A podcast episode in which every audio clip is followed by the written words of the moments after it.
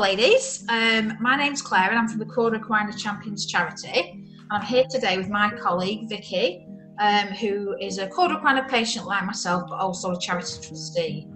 Um, with us today we've got Kerry, Vidyamala and Amaladipa, who also have Cauda Equina syndrome but work with meditation and mindfulness to help other people. Um, they're going to tell us a little bit about what they do today and hopefully we'll be able to offer it as a service to our patients and we can have a good chat about the benefits. If that's okay with everybody. So Kerry, would you like to introduce yourself and tell us a little bit about yourself? So I'm Kerry, um, I live in Bristol. Um, so I am a mental health worker.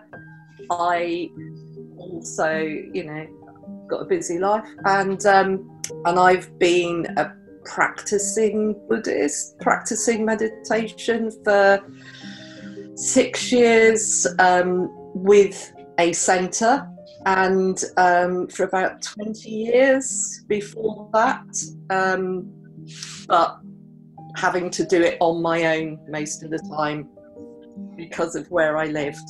So that's me really. Okay. And Amaladipa, sorry, would you like to tell us a little bit about yourself and sort of um, what you do? Hi, hello everybody. Um, my name's Amaladipa and um, I work uh, full-time for the probation service. Um, I've had Cauda Equina twice. Um, so I had it in two thousand nine and I had it again in twenty fourteen. The second episode um, was in many ways much more serious and has left me with uh, partial paralysis um, below the waist um, and the range of problems that I'm sure we're all familiar with.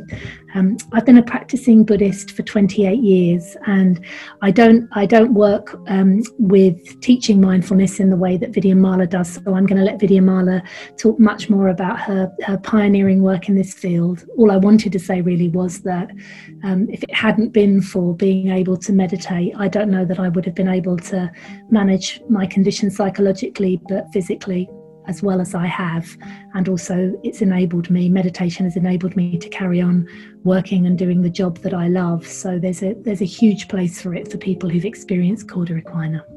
Oh brilliant, thank you. And Vidyamala, do you want to tell us a little bit about yourself and also about the work that Breathworks does and how you set it up all those years ago? Yes, lovely to be here with you all, and uh, my name's Vidyamala and I've got a complex spinal condition that includes Cauda Equina. I've had three major surgeries and I've got mobility problems and the usual bowel and bladder issues that I'm sure we're all familiar with. Um, and I actually learned to meditate in nineteen eighty-five, so that's thirty-five years ago. And I was taught by a hospital chaplain um, in New Zealand, which was quite remarkable. I was, I was in a very uh, rough state in an intensive care ward, and um, I was fortunate enough to be taught some mind mind training skills, some mental skills by the chaplain. And then about twenty years ago, I founded Breathworks, which is an organisation offering mindfulness and compassion training, um, primarily to people with chronic health conditions of any sort. But we've also adapted that to people living with stress, people in the workplace, that kind of thing. And I'm a, I'm very passionate about the role of mind training, um, helping us manage physical difficulties. Because obviously, even if the impairment is physical, then the mind gets up to trickiness in relation to the impairment. And if we can, I often say it's getting the mind working with us rather than against us, then that can be tremendously empowering. And uh, yeah, so at Breathworks, we've now got teachers in thirty-five countries and um, we just get very, very good anecdotal and also evidence-based feedback of the benefits of, of meditation, mindfulness to help us deal with difficulty. Oh, lovely. Can't wait to hear about them. Um, Vicky, do you want to just have a quick introduction to yourself, um, how you have Cauda Equina and what you do with us? Yeah, so my name's Vicky. I had Cauda Equina back in May of last year, so quite new, I suppose, to everybody else. But I felt, after I was diagnosed, I, I'm a nurse, and I felt like my, I'd lost everything really. I didn't know where to go. I didn't know how I was going to cope. And luckily somebody put me in touch with the Cauda Equina Charity. And I knew that I didn't want anyone to feel how I felt after I was diagnosed. So that's how I became involved. And I've sort of pestered Claire really to let me help a little bit more, because it's so important to me that we reach as many people that we can that really need that support. Yeah, yeah, brilliant.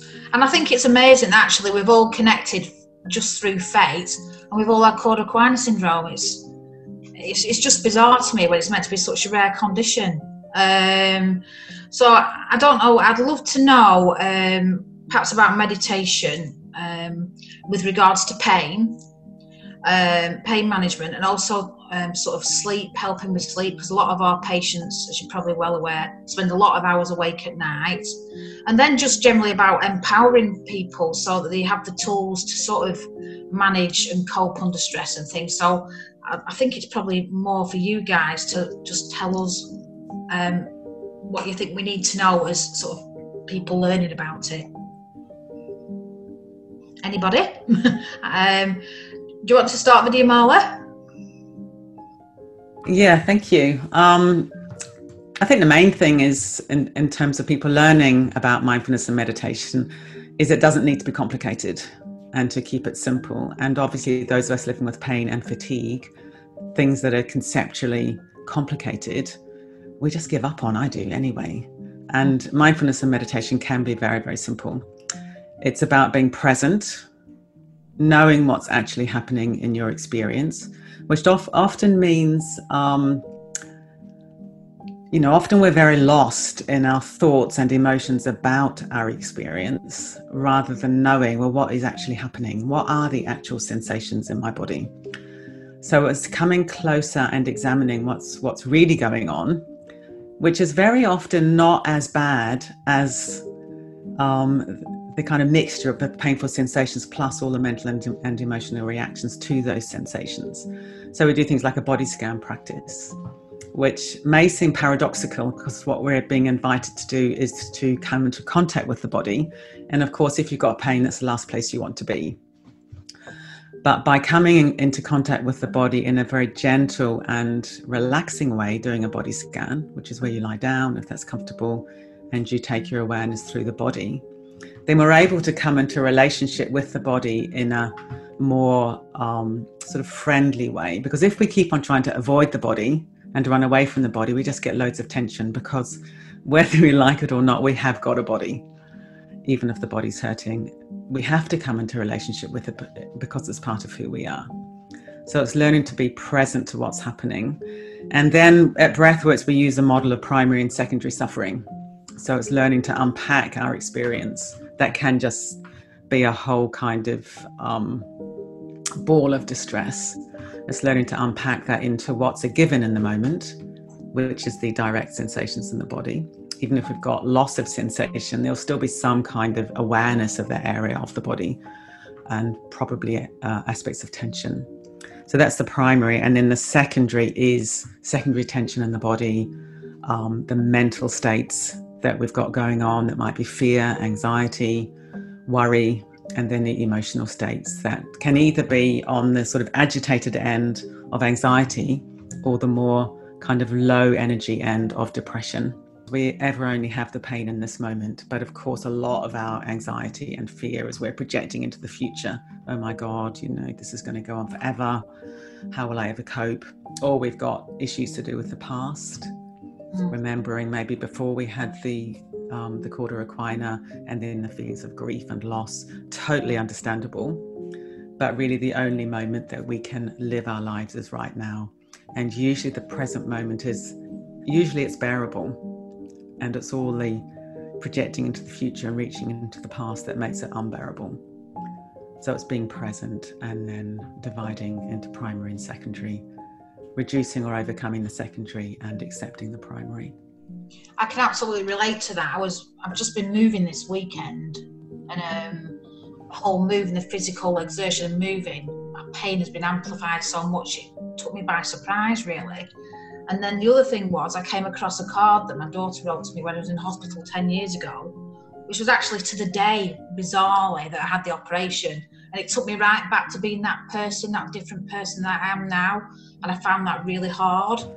So yeah, everything you just said I can relate to everything you've just said, that and sort of think, yeah, that, yeah, I react that way. And it would be nice, it would be good to have something to sort of, to step away from life and reset yourself, really. That's how I see it. That's good. Yeah, it is like yeah. a reset. Sometimes when we're completely lost, and well, you know, with our computers, when they when they start running really slow or they get all jammed up, we just turn it off and turn it on again. And I think something like a body scan is a bit like a reset. We're all agitated and distressed and exhausted. Yeah. Just lie down, come into the body, breathe, rest, and the nervous system also gets rebalanced. But uh, I think we'd like. It'd be good to hear from Amaladipa, who's also just moved house. I know that. So how did, how did sort of awareness help you cope with the stress of moving, awareness training? I think that there was, um, I think what I had to recognise is that when I overexert myself um, and when I'm really willful with my body, because I still haven't quite caught up with the fact that I have the limitations that I have, that that is uh, that has a massive impact on other people in my life. So there were there were times during the whole build up to the move when I was still trying to kind of bargain and do the stuff I would have done in the past, and then my pain levels went through the roof. I couldn't cope. That meant that the people that lived with me had to care for me more than they would normally. And I think so I think there's something there about the discipline of realizing that I'm connected with other people, and when I when I don't take care of myself, um, and when I lose mindfulness of my of my choices and the way those choices affect my body, that in a way I'm taking from people that I that I love and that love me, and I'm not doing that with their choice. Um, so it's there. There is an element of mindfulness which is about trying to have a bit more self-discipline. Um, and catch up with where I am now and tune in with where I am now and make choices based on that rather than what I want or what I've lost. And I think that's been really important for me. Mm. I mean, I'm feeling quite emotional listening to this. It's really stirring some feelings up. It's, how do you feel, Vicky? You're feeling... Yeah, I quite often say that we get, when I feel like I'm stuck in a cycle of grief where I'm trying to grieve for my old life and just pick myself up and pick up my new life. So it's really, it's just trying to find a way, isn't it, to process that, break it down, and like you say, live in the moment and deal with what's happening in that moment rather than what happened last year or what's going to happen next year. I think that's a really good tool to have, for, and you can apply it to anything in life then, once you've learned that skill. So how about you, Kerry, with what we're talking about? I think, you know, like you, Claire, um, I... You know, listening to other people, um, other women who have had the s- similar experiences to me. We've all got Cauda Equina. I, it, it's taking me back as well, and it's quite interesting. Um, the way I deal with things now, you know, the way I dealt with things when I first had Cauda Equina, and I've had four major back ops, um, and so when I first had Cauda Equina, I just steamrolled on. I pushed, I battled, I was in so much pain. I had two small children at the time. My son was four and my daughter was six, um, and I just pushed on. And, you know, as Amaladipa says, you, you can see the impact of that on the people around you. And it's not good. It's, it's, it, and that can be a cause of secondary suffering as well, which just goes round in a circle because people are reacting to you, reacting to your Um, your Cauda Equina, your pain, your anxiety, and we're all reacting and we're all going round and round and round, and something's got to stop, something's got to give. And like Vidyamala, I actually, so my, I'm social work trained, my practice was in the same hospital that I then got admitted to. So I had made connections with um, Uh, the the clergy, the, the the the man, the clergy, or um, he's a canon actually.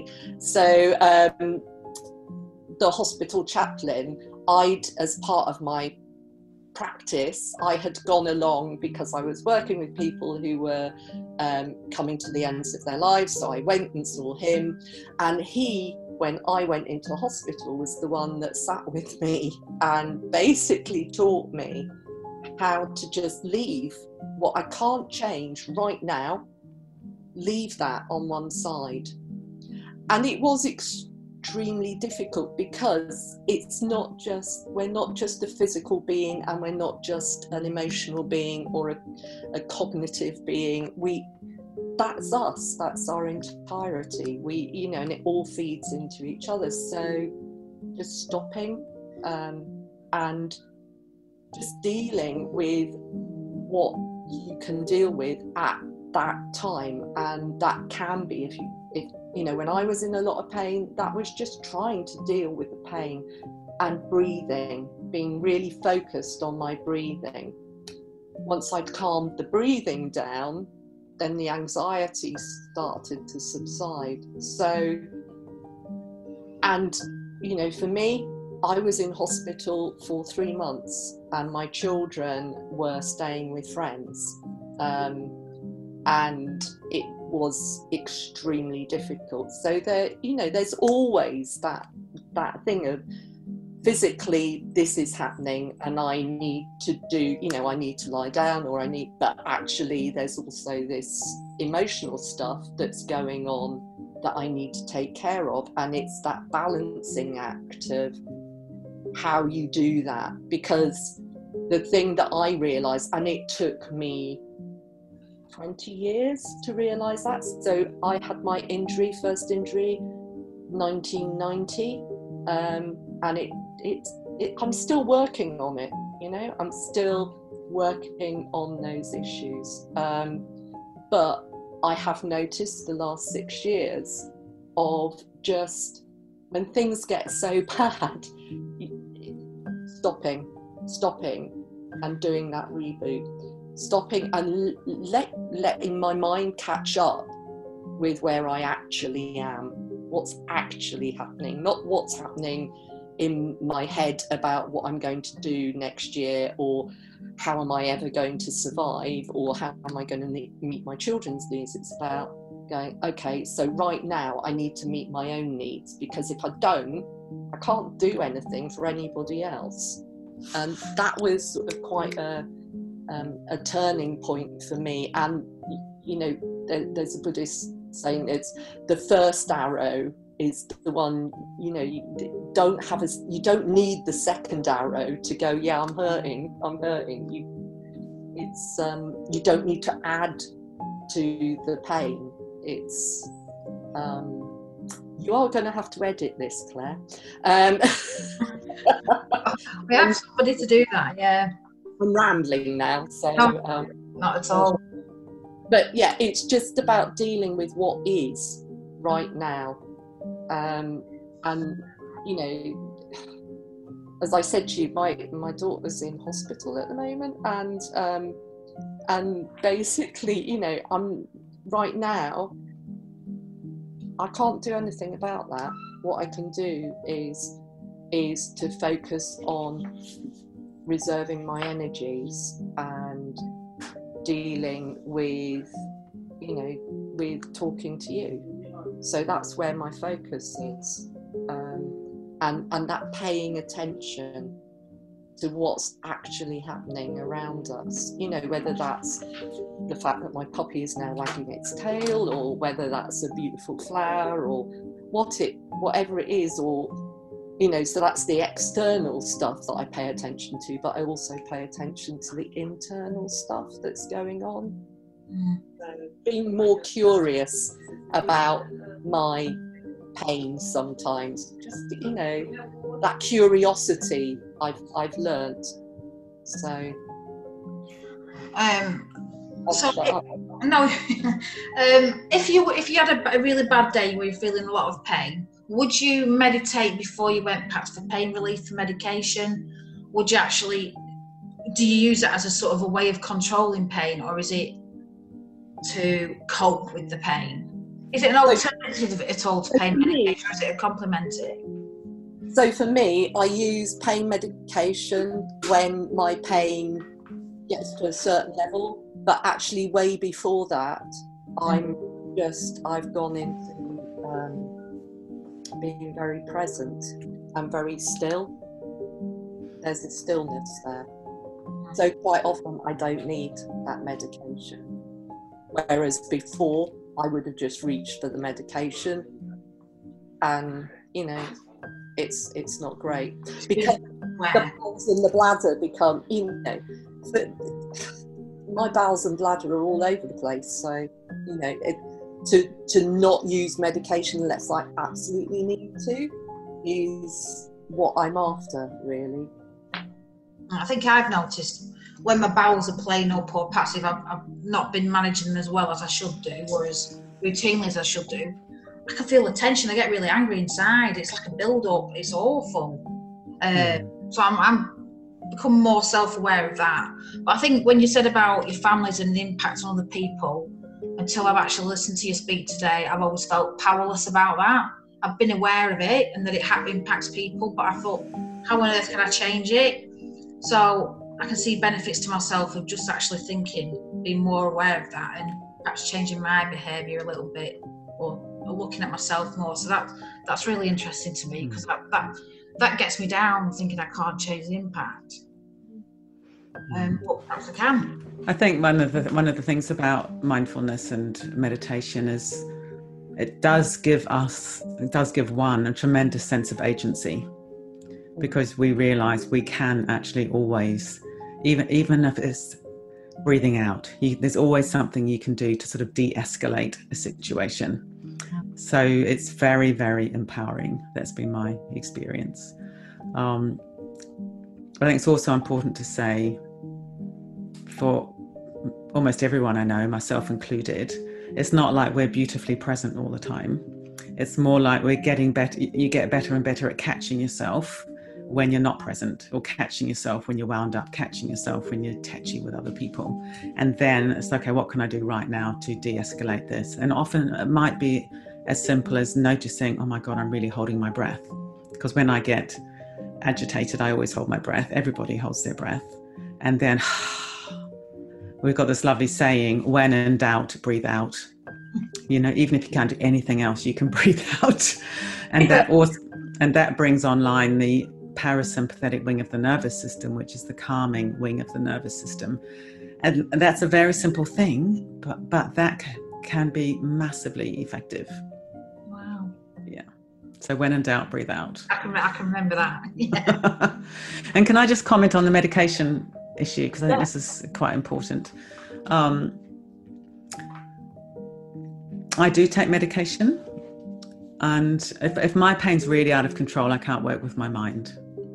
So for me, the issue is what's the amount of medication I need in order to um, give me some agility in working with my mind. Yeah. So I'm, I take a lot less medication than I used to. I probably take a lot less medication than somebody with somebody else with my condition might take.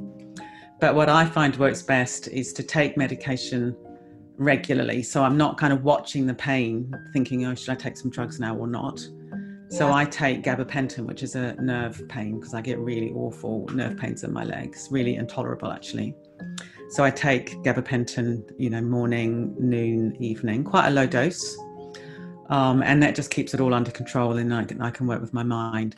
So I think sometimes people think that meditation or, ma- or mindfulness is a substitute for medication, and if you take drugs, somehow you're failing. Whereas I always say it's a complement to yeah. medication. Medication's got a place, a definite place to play for those of us living with chronic pain. Yeah, that's a really important thing. Yeah. yeah I, I can see Amaladipa nodding as well. So do you want to, how do you deal with medication, Amaladipa? I think I really, I really recognise that, that, that false view that somehow you can, you know, the, that it's a failure, that if I've had, you know, in the past, but actually I think um, in terms of the work that you do, Vidyamala, there's a really important wing of the work that you do that surrounds self-compassion. And for me, um, being able to take medication when I'm really suffering is an is an act of self-compassion, and and I'm starting to see it more along the lines of I you know I use crutches and a wheelchair because I need those in order to be able to be as effective in the areas of my life where I want to be effective. And if I need to take, you know, if I'm in a really bad way and I need to take diazepam to stop the muscle spasms and zone, zone out, then that's what I need to do in order to be able to be more effective tomorrow. So I, I'm really glad that you highlighted that there can be a tendency to tough it out. And really, when you're toughing it out, you're not being very kind to yourself. Um, so I also take medication, and I think it's it's part of it's really it's really a way of managing my life more effectively. It's been quite a journey with that.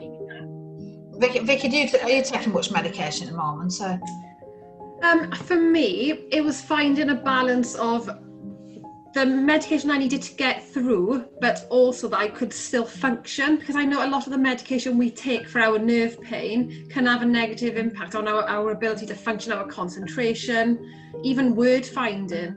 So I think it's so, so important just to try and get that balance. So I do see that both, both of these could work each other. Hmm. Okay, so I, I think... Vidyamala, if we just talk about the courses, because I know you do a, um, a set of courses for people, don't you?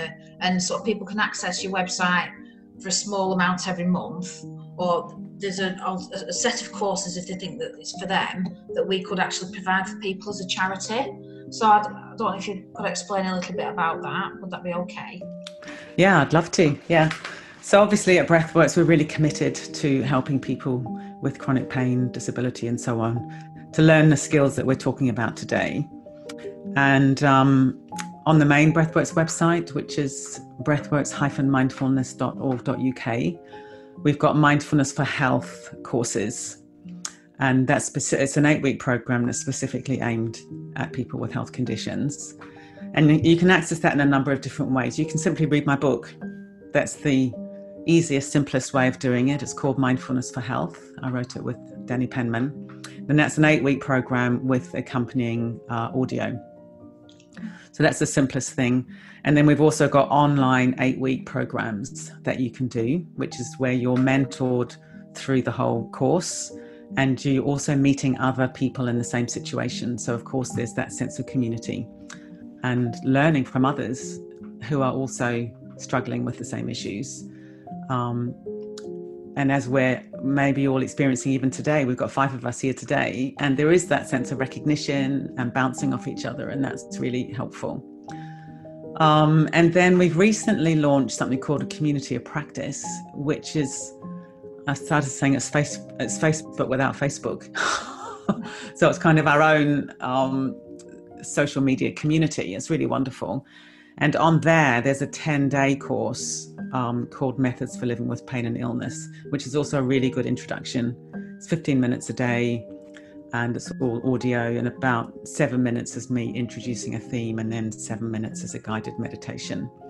And you can join our community of practice for about six pounds a month. And then you've also got access to all the other courses, the community, um, like within that, we've got a little a little mini community of people who are living with long-term health conditions, and you can interact with others and give advice to each others, each other, and so on.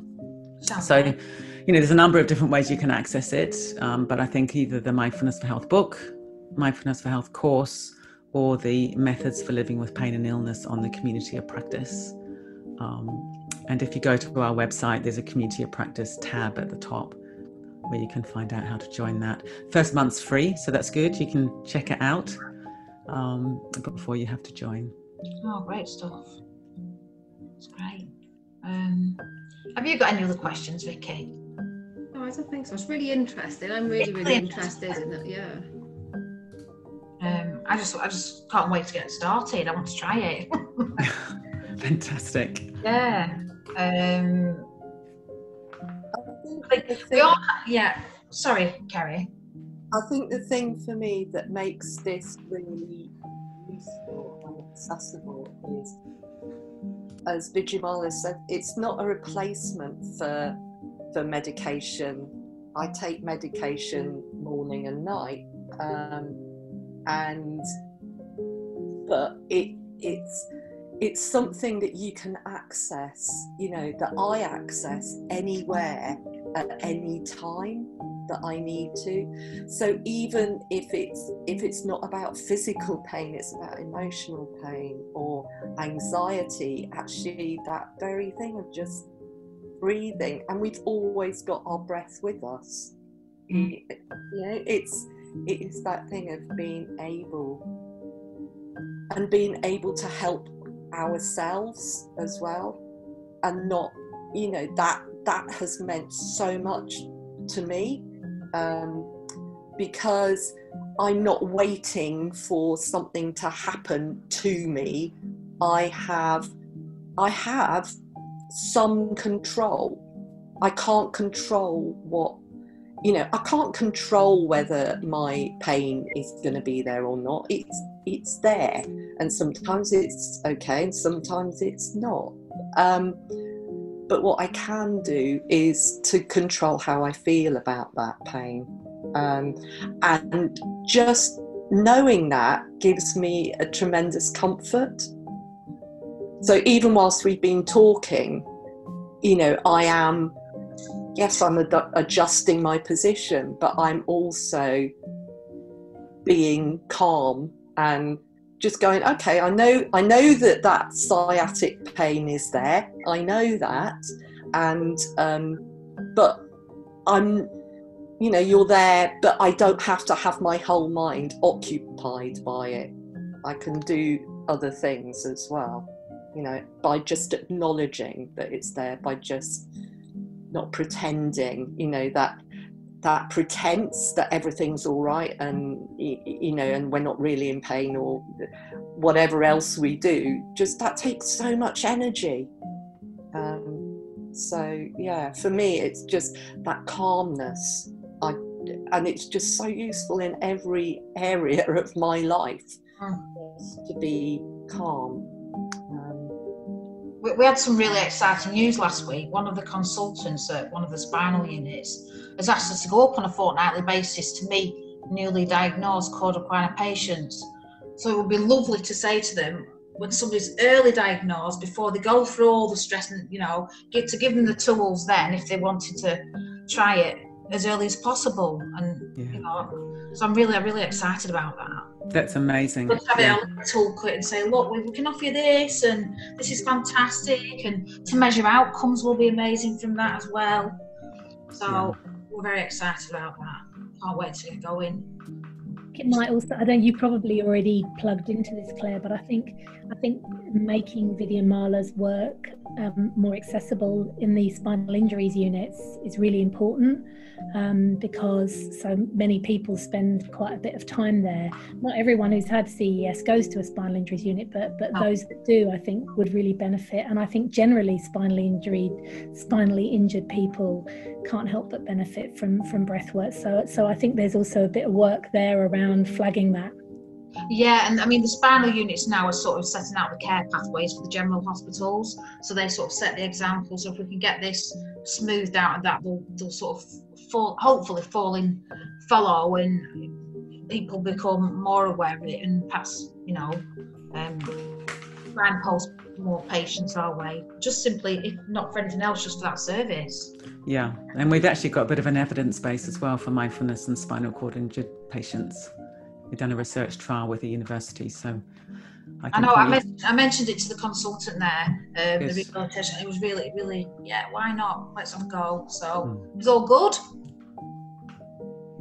Um, I think I think we've really covered it, haven't we, ladies? Do you think so? Yeah. Yep. Yep. Um, I just maybe, wanted to... maybe there's just one. Can I just say oh, one other yeah. thing? Which, because I've obviously been doing this work for a long time, and um, you know, teaching meditation, really believe in it. But the, what I've come to realise over the years is that meditation on its own is not enough. It's meditation as the sort of foundation of a whole lifestyle. Um, Um, balance. And so I've, I've come up with this acronym called HEALS, H E A L S. And so the H is healthy eating. Yeah. Because diet is also really important, you know, what we put into our bodies. And I don't advocate any special diet, but just you know, eat three meals a day and eat a balanced diet as possible. And then E is exercise, because bodies need to move. And even if you've got Cauda Equina, make the most of what you've got in terms of stretching, strengthening and stamina, the three S's. Yeah. A is awareness, and A is the cornerstone. So mindfulness is the quality, as Amaladipa said earlier, earlier on. Um, mindfulness gives us the ability to make choices, wise choices. So you can make wise choices around your eating, wise choices around your exercise. Um, and then the L in the acronym is love. So this is the importance of loving ourselves and loving others, and relatedness. And again, we've talked about that today.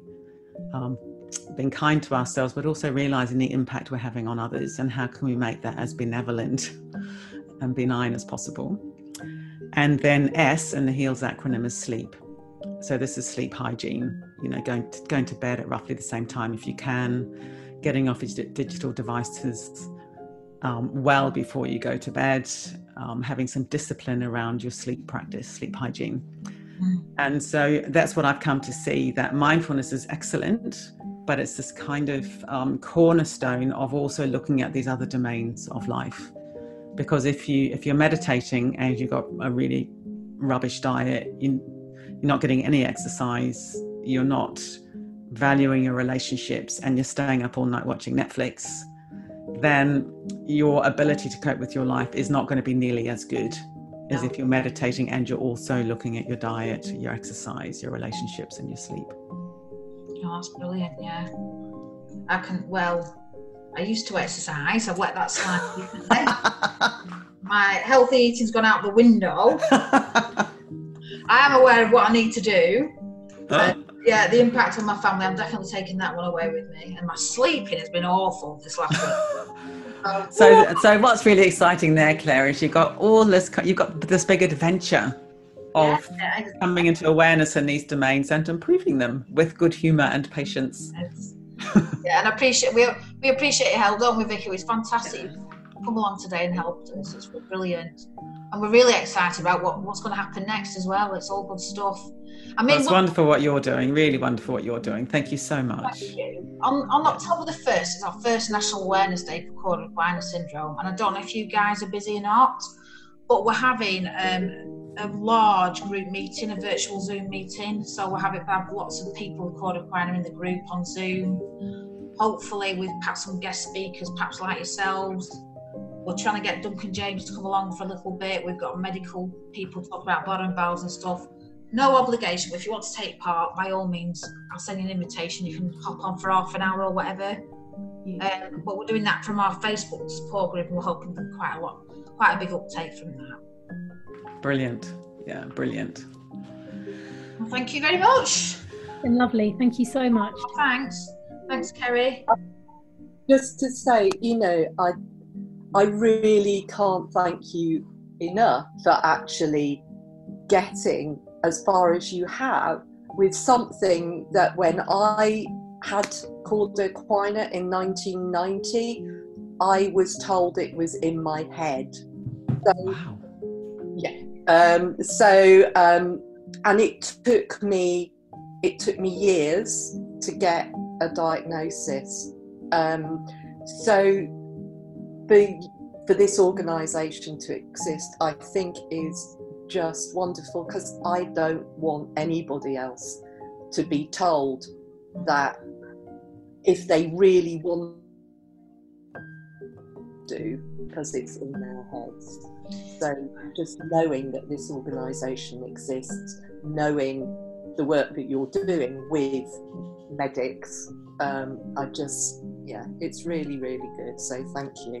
Oh, thank you. I think um, we have a helpline as well that we run, but I think the most distressing phone calls I've taken from people who've had it for twenty years, who weren't diagnosed, and they've been told just exactly what you said, it's in your head, go away, it's function. functional neurological disorder or whatever. And you know, the, they're the people who are, if they don't cope very well with it, they, it has a massive impact on the mental health and stuff. So yeah, it, thank you thanks for those comments, and thank you ladies. Thanks Amal- Amaladipa, Vidyamala, pleasure. Thanks very much, lovely to meet you. Oh, and I'll wrap that up. All right, thank you. Thanks for taking part. Bye. Bye. Bye. Bye. Bye.